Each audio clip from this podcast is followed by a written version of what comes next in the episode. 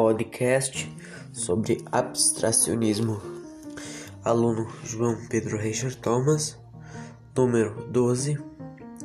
O abstracionismo é uma arte cuja o pintor ele não faz uma forma, uma pessoa, animais, objetos.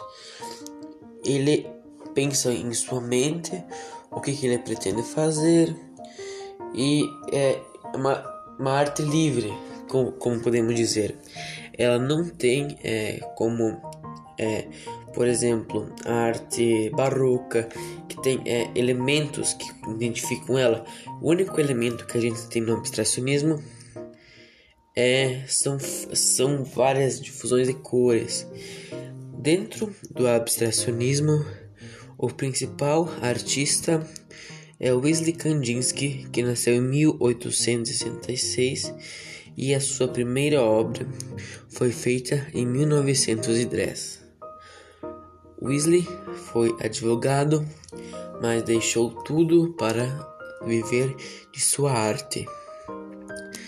Uh, no abstracionismo temos a arte informal ou lírica, que se baseiam principalmente no sentimentalismo, onde a gente pode ter misturas de cores, cores se encontrando juntas e formando novas cores, sem nenhum padrão, com poucos elementos identificáveis e bastante sentimentalismo, bastante pinceladas livres do artista.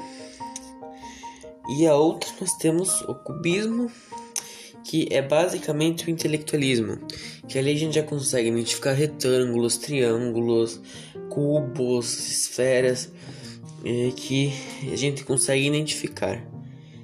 E essa arte é bastante intelectual.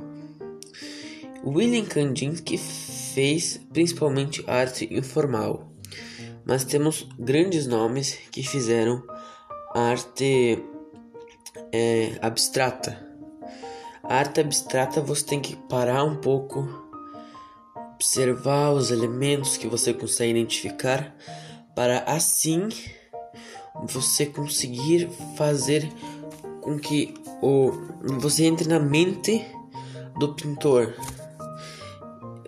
Se o pintor estava alegre quando pintou a obra, se o pintor estava triste, se o pintor estava com alguma dificuldade, é, por exemplo, a, a gente pode fazer arte abstrata não somente com tintas e pinturas.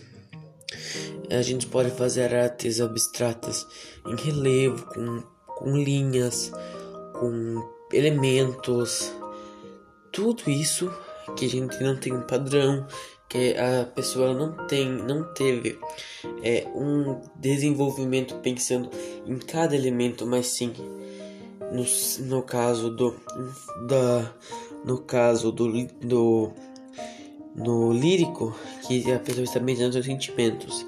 Se ela está apaixonada ela vai usar mais a cor vermelha. Se ela está alegre ela tende a usar mais uma cor específica.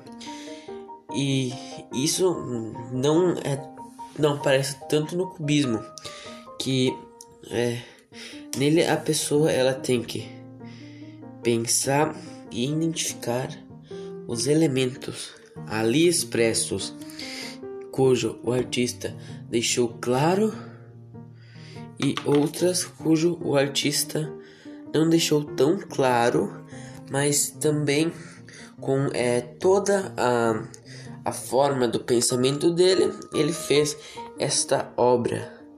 Então, é, hoje em dia a gente vê muitas obras famosas de abstratas em vários museus, por, é, por exemplo, até no Museu do Louvre, onde está a Mona Lisa, é, em, em, vários outros lugares.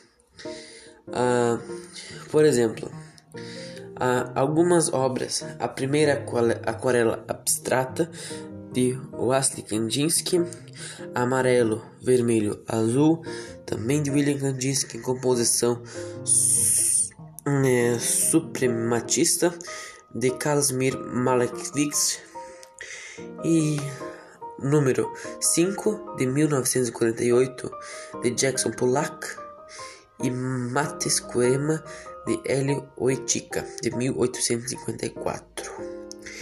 E uma das mais famosas é o Cavaleiro Azul de Willem Kandinsky de 1903. Essas obras, é, algumas delas são até hum, envolvem a gente muito mais que pinturas muito famosas como a Mona Lisa. E então para concluir, eu queria dar, claro, meus parabéns a todos os artistas que com seu talento fizeram obras abstratas incríveis e agradecer pela pelo por vocês ouvintes por escutar até agora. Muito obrigado e fiquem com Deus.